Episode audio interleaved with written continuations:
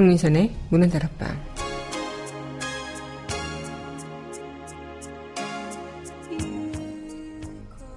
모두 잃으며 살아갑니다. 하지만 대부분 긍정의 힘을 믿든지 괜찮은 척하며 삽니다. 아니면 버틴다고 해야 할까요? 그 믿음도 여의치 않으면 사소한 자신의 잘못을 파헤치고 그 안에서 납득할 만한 이유를 찾거나 만들기도 합니다. 그래야지만 겨우 버틸 수 있고 상황을 이해할 수 있으니까요. 그러나 잔인하게도 상황은 절대 나아지지 않죠. 살아가려면 붙잡아야 하는 무언가가 있어야 하는지도 모릅니다. 절박함에 여운이 남는 것. 우린 살기 위한 이유가 과연 무엇일까요? 2월 9일 여기는 여러분과 함께 꿈꾸는 문화다락방의 감미선입니다.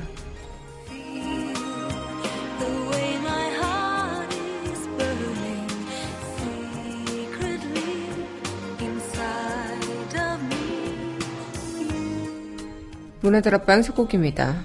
김건모가 부릅니다. 당신만이.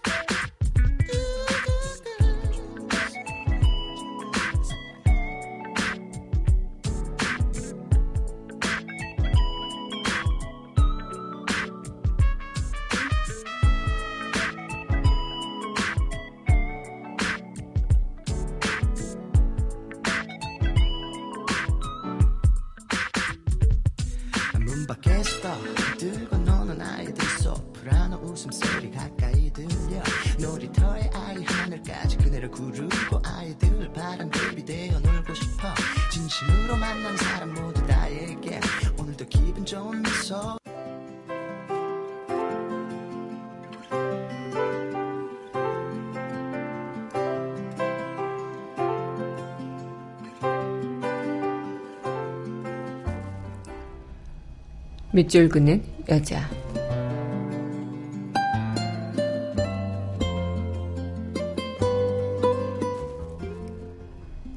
들꽃 한 송이 허영만. 오늘도 수업을 끝내고 학교 뒷산에 올라 들꽃 한 송이 꺾다.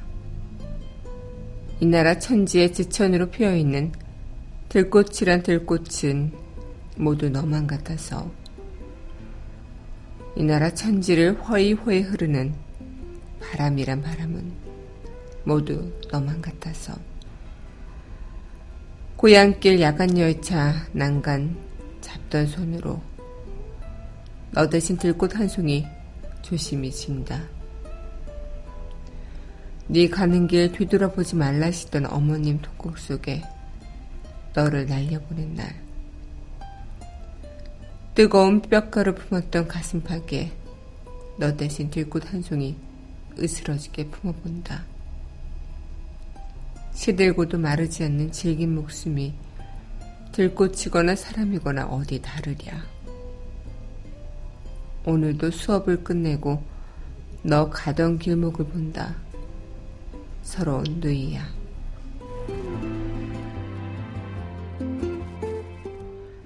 들꽃 한 송이 허영만 시인의 시 오늘의 밑줄 긋는 여자였습니다.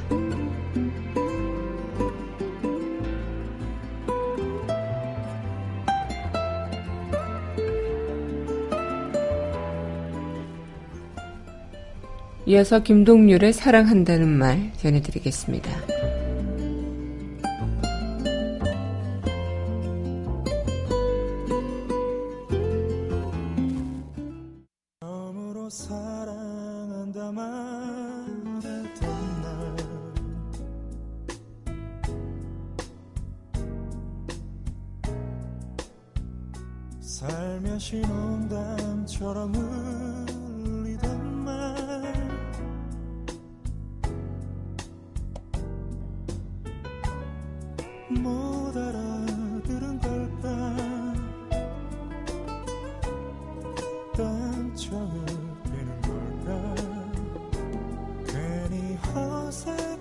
나를 보며 웃다 짓궂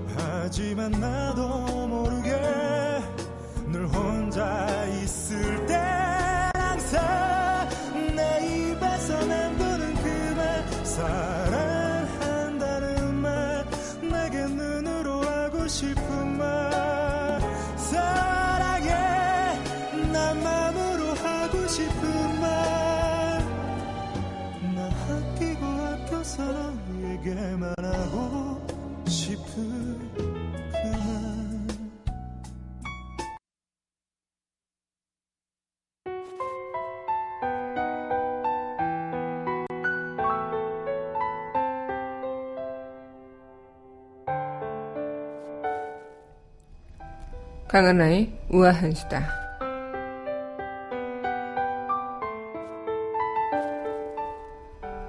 호원철폐 독재 타도 전두환 정권의 퇴진을 요구하며 전국적으로 퍼져갔던 민주화 운동. 6월 민주항쟁이 올해로 벌써 30주년이 됐죠. 오늘 2017년 6월 9일인데 특히 오늘로부터 딱 30년 전인 1987년 6월 9일에 당시 연세대학교 학생이었던 이한열 열사가 시위 중에 추류탄을 맞고 쓰러지면서 6월 항쟁의 열기가 더욱더 불타 올랐습니다. 어, 오늘 6월 항쟁의 의미를 다시 한번 생각해 보고자 하는데 1987년 6월 민주항쟁은 시민의 힘으로 군부 독재를 타파하고 대통령 직선제 개원을 쟁취해서 한국 현대사의 커다란 획을 그은 시기이기도 하죠. 쿠데타와 체육과 선거로 집권했던 전두환 정권은 민주화를 요구하는 시민의 저항을 무수한 인권 유린으로 억압했지만 성남 민심 앞에 끝내 무릎을 꿇었습니다. 민주화 열망이 화라산처럼 폭발했던 6월 항쟁이 일어난 지 이제 30년. 발단은 1987년 1월 14일 박종철 열사 고문치사 사건으로 이어졌고요. 또 그 와중에 7년간의 임기 말을 맞은 전두환 대통령이 4.13 호원 조치로 대통령 지선제로의 개헌을 거부하고 정권 유지 뜻을 천명하면서 4.13 호원 조치는 개헌 논의를 중지하고 현행 헌법에 따라 권력을 이행한다는 것인 만큼 시민들의 민주화 열망에 찬물을 끼얹는 정부 발표에 김수환 추기경을 비롯한 사회 각계의 비판 성명 또한 이어졌습니다. 이 사건을 계기로 규탄 대회가 이어졌고 그때 당시에 시위에 참여했다가 경찰의 최루탄을 맞아 쓰러진 이 사건 이한열 열사의 사건으로 여론은 더 들끓게 됐죠. 그렇게 결국 6월 29일 노태우 당시 민주정의당 대표위원이 직선제 개헌과 김대중 사면 복권을 골자로 한 6.29 선언을 발표하면서 이 6월 항쟁은 대단원의 막을 내리기 시작했습니다. 6월 항쟁에 남긴 가장 큰 성과는요, 시민의 평화적 힘으로 군부 독재를 무너뜨리고 대통령을 직접 뽑는 절차적 민주주의를 이뤄냈다는 것. 다만 지금까지도 마무리를 짓지 못하는 그런 우가 노태우 후보를 대통령을 뽑아서 어, 자신들의 손으로 이룬 민주화를 제대로 마무리 짓지 못하는 우를 범했다는 게 지금 우리의 평가죠. 2016년 6월 그렇게 우린 또다시 민주화를 들고 일어섰습니다. 1987년 이후 30년이 지난 지금 참 많은 것들이 변해왔지만 아직까지도 변해야 할 것들은 많다는 것. 미완의 혁명이었던 6월 항쟁의 성취를 더욱 진전시켜서 모열 혁명으로 완성했다는 평가를 받는 게 지난 촛불이었고요. 우리는 오늘 이 시간을 통해서 다시 한번 지난 그 시간들을 되새겨보면 좋을 것 같습니다.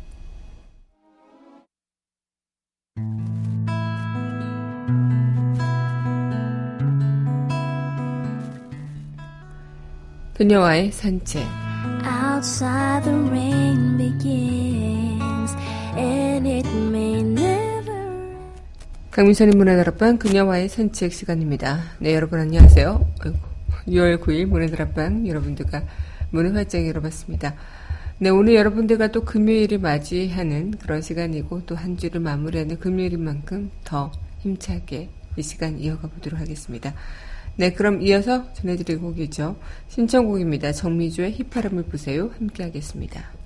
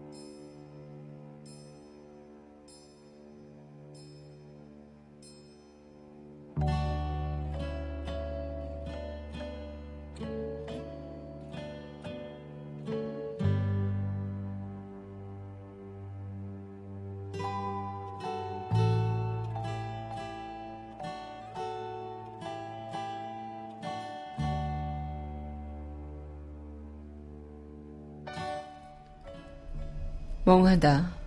지난 세월 오직 이 순간을 위해 살아온 거였다. 그런데 마음이 왜 이럴까? 흥분도, 감격도 없다. 저 두 명의 여자 미쳐가는 아내. 그리고 지금의 이 상황. 모든 것이 비현실적으로만 느껴진다.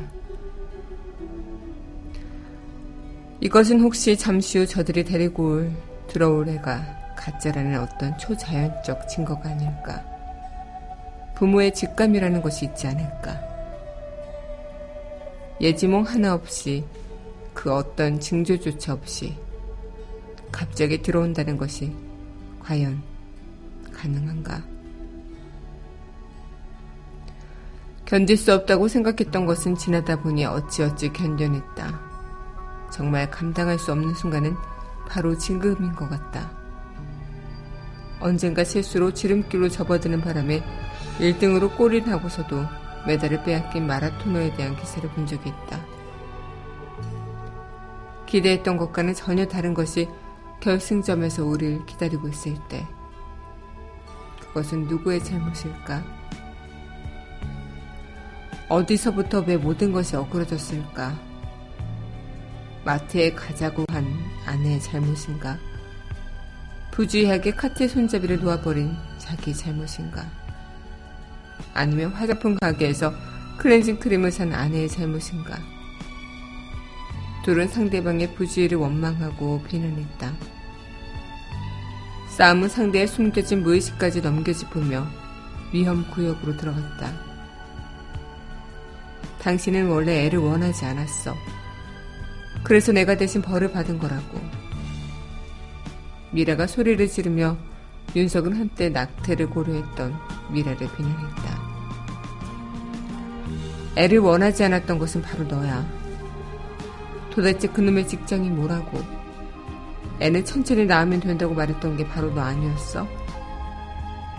가혹한 처음 몇 년이 지나간 후에는 체념과 냉소의 세월이 이어졌다. 그들을 이어준 것은 전단지였다.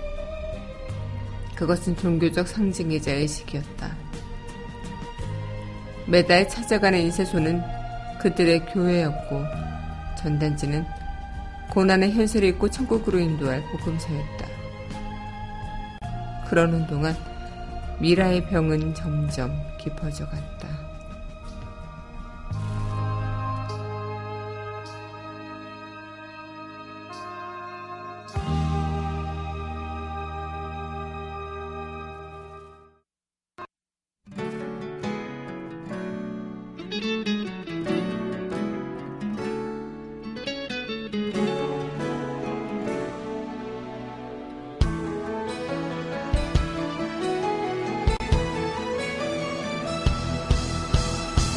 언제쯤 사랑을 다 알까요? 언제쯤 세상을 다 알까요? 얼마나 살아봐야 할까요? 정말 그런 날이 올까요? 시간을 되돌릴 순 없나요? 조금만 늦춰줄 순 없나요?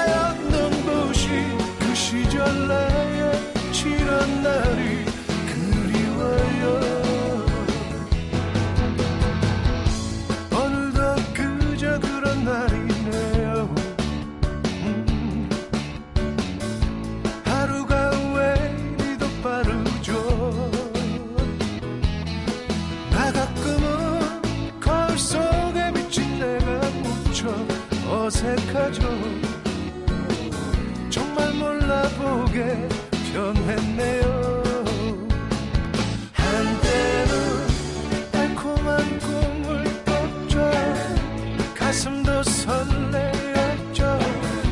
괜시리 하얀 밤을 지새곤 했죠. 언제쯤 사랑을 더 할까요? 언제쯤 세상을 더 할까요? 얼마나 살아봐야 할까요? 정말 그런 날이 올까요? 시간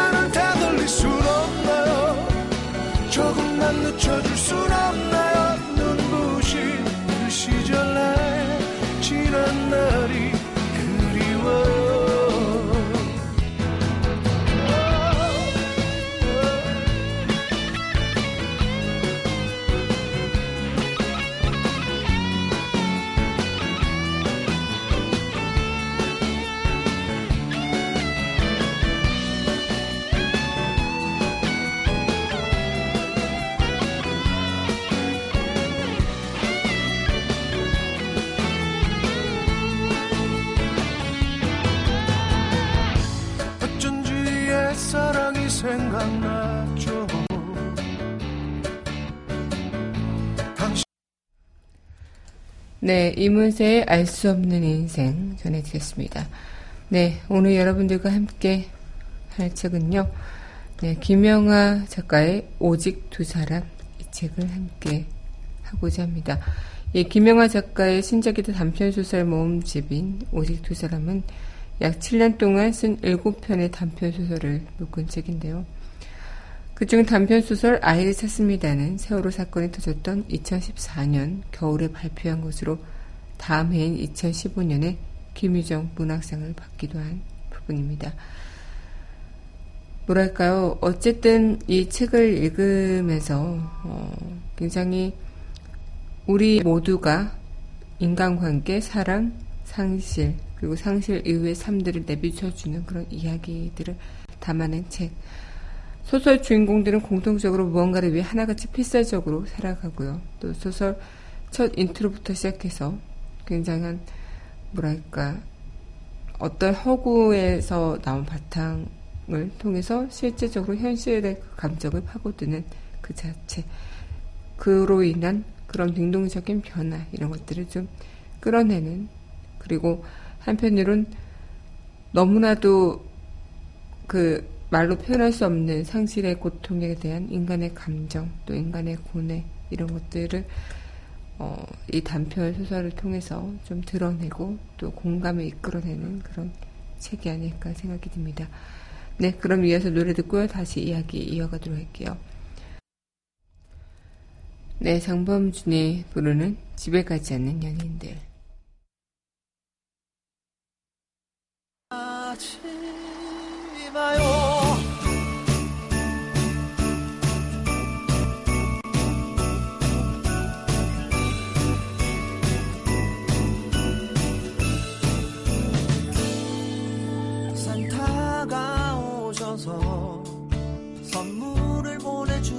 보내준다면 정류장 앞에 그녀를 내려주소서.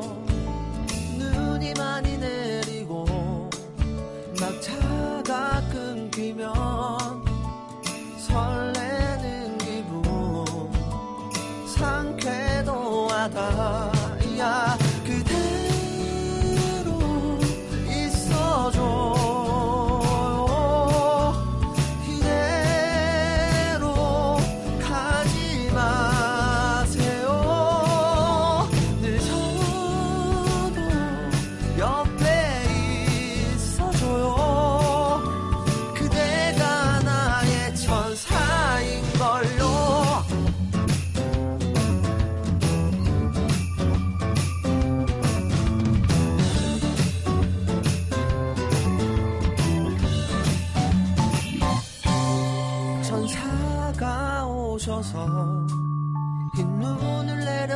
내려준다면 버스 안에서 그녀가 내려 웃는다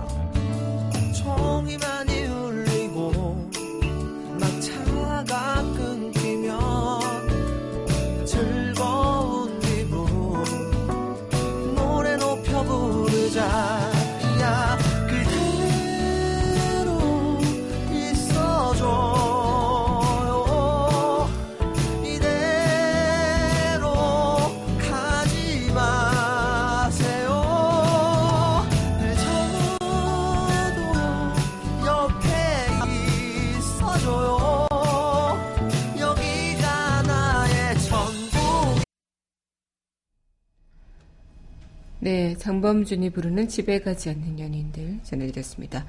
여러분 현재 강민선의 문화들 앞방 그녀의 산책 시간 함께하고 계십니다. 어, 오늘 여러분들과 함께하는 김영아의 오직 두 사람의 시간 또 이어가고 있는데요. 어, 저는 개인적으로 이 김영아 작가의 책을 그렇게 많이 즐겨본 편은 아니었는데, 어, 이 책을 보면서 느꼈던 자체가, 아, 무언가 공감을 이끌어내는 그 방법이, 뭐, 대놓고 위로하려고 하는 것도 아니고, 뭐, 섣불리, 아, 이게, 뭐, 공감을 강요하는 그런 것들도 아니고, 끝까지 긍정을 또, 어, 이야기하는 그런 부분도 아니고, 감히 이해한다고 이야기하지도 않으시고, 그 자체가 약간 더 오히려 공감을 자아낸 그런 부분이 아니었을까. 어, 오직 두 사람, 이 책을 통해서 저는 많은 것들을 좀 느꼈는데요. 사람이라는 것은 누구나 다 상실을 겪고 또 잃게 되죠. 모두 잃으며 살아가긴 하지만 그것을 어떻게 버텨내고 견뎌내는 그 자체는 차이가 있을 수도 있겠습니다. 아마 많은 분들께서도 마찬가지겠지만 어, 우리가 살아가면서 어떤 무언가를 잃어가고 또 잃어가는 것들에 대한 그 견딤을 어떻게 견뎌내느냐에 따라 달라진다라고 할 수도 있겠지만 시간이 흐르면 차차 견뎌지게 되고 어느 순간 또 살아가야 할 다른 이유가 생기게 되겠죠. 아마 이 김영하 작가분은 그걸 이야기해 주는 게 아닐까 싶어요. 뭔가 삶의 끝이나 끝없는 슬픔 같은 거 자체 연민도 짙어지고 또 더욱더 그런 부분에서 우리가 어떤 무언가에 있어서 감당할 수 없는 불행에 짓눌린 그런 인간의 냄새라고 해야 될까요? 그 자체를 그냥 받아들이고 이야기할 수 있게 이 책으로 어, 무언가를 표현한 게 아닐까 생각이 듭니다. 특히나 이 아이를 찾습니다란 그 단편은 어, 우리가 정말 너무나도 음, 힘든 그 전의 일과 그 전 후의 일로도 나눌 수 있는 세월호 사건의 이야기를 또 보여주는 것 같아서 특히나 저는 지금 현재 우리 사회 그리고 우리 현실의 모습을 그리는 그 한국 소설들을 그 당시에 읽으면 굉장히 가슴이 좀 짓눌리고 또 미안하고 어, 그럭저럭 나만 잘 살면 되지라는 생각으로 살았던 내 자신이 좀 어, 굉장히 자책스럽고 이 자체가 세월호 참사 이후에 좀 변하게 된 저의 모습이기도 한데요. 그만큼 이 김영하 작가님의 그 소설집이 그런 내용일 거라는 것을 저는 알면서도 읽어 내려간 게 그것에 대해서 더 좀 느끼고 또 어, 많이 와닿은 그런 저의 감정을 느껴보려고 했던 부분이 아닐까 생각이 듭니다. 아마 문학 자체가 음, 뭐 과거, 현재, 미래 이런 것들을 이끌어주는 그 언어로 그물을 엮는 그 자체라고 생각을 하기 때문에 우리 혼란스러운 이런 불가역적인 우리 인생에서 어떤 변화의 좌표 같은 것들을 제공해 주는 게 또 그 문학의 역할이겠죠. 그리고 그 문학을 통해서 과거의 사건이 현재 독자 앞에 불려오고 또 우리는 그 글을 통해서 우리의 펼쳐진 미래에 대해 조금이라도 예감을 해볼 수 있는 시간들. 네. 노래 듣고 다시 이야기 이어가도록 하겠습니다. 네, 이어서 전해드릴 곡입니다. 마이가 부르네요. 운명.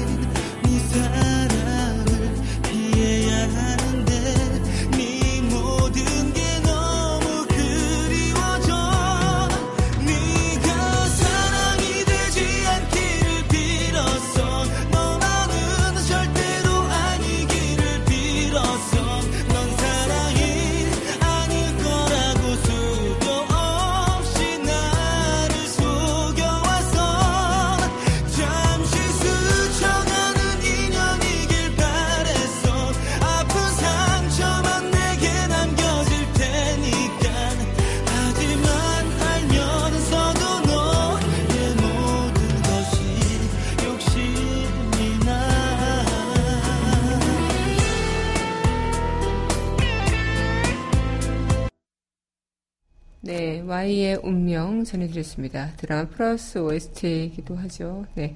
오늘 여러분들과 이 시간 또 이어가고 있는데요. 아마 저는, 어, 뭐랄까요. 이 책을 통해서 여러분들과 그 어떤 경계를 넘어 경계를 확장하는 인간관계, 그런 모든 것들에 대한 감정선, 이런 것들을 좀 느껴보고 여러분들과 또 지금 우리의 현실, 이 현실에서 우리가 또 펼쳐나갈 미래, 이런 것들의 연장 성산에서 우리가 과연 어떤 고뇌를 또 담아낼 수 있을까? 어떤 상실의 그런 어, 기분을 또 공감할 수 있을까라는 생각들 좀 해보면서 현재의 삶을 마주할 용기 이것들을 또 우리가 어떻게 어, 가져야 할까? 어, 과거에 갇혀 골매버린 상념 때문에 계속 아파하지도 말고 이제는 현재 그리고 미래의 현재를 향해 함께 나아가고 또 지금 넘어진 내 모습을 똑바로 보고 내 앞에 펼쳐진 넓고도 수많은 가능함의 길들을 쏘아보고 그런 시간들을 좀 여러분들과 함께하고자 어, 오늘 이 시간 이어갔던 것 같습니다. 네, 그럼 노래는 아, 네 바로 우리 손에 세창고 이어가고요. 네, 이제 마칠 시간이 된 것 같습니다. 네, 그러면 바로 손에 세창고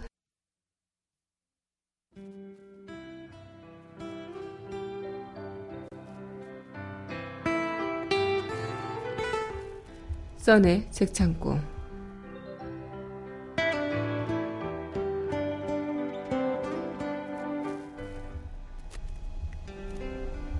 이제 우리도 알게 되었습니다. 완벽한 회복이 불가능한 일이 인생에는 엄존한다는 것. 그런 일을 겪은 이들에게는 남은 옵션이 없다는 것. 오직 그 이유를 견뎌내는 일만이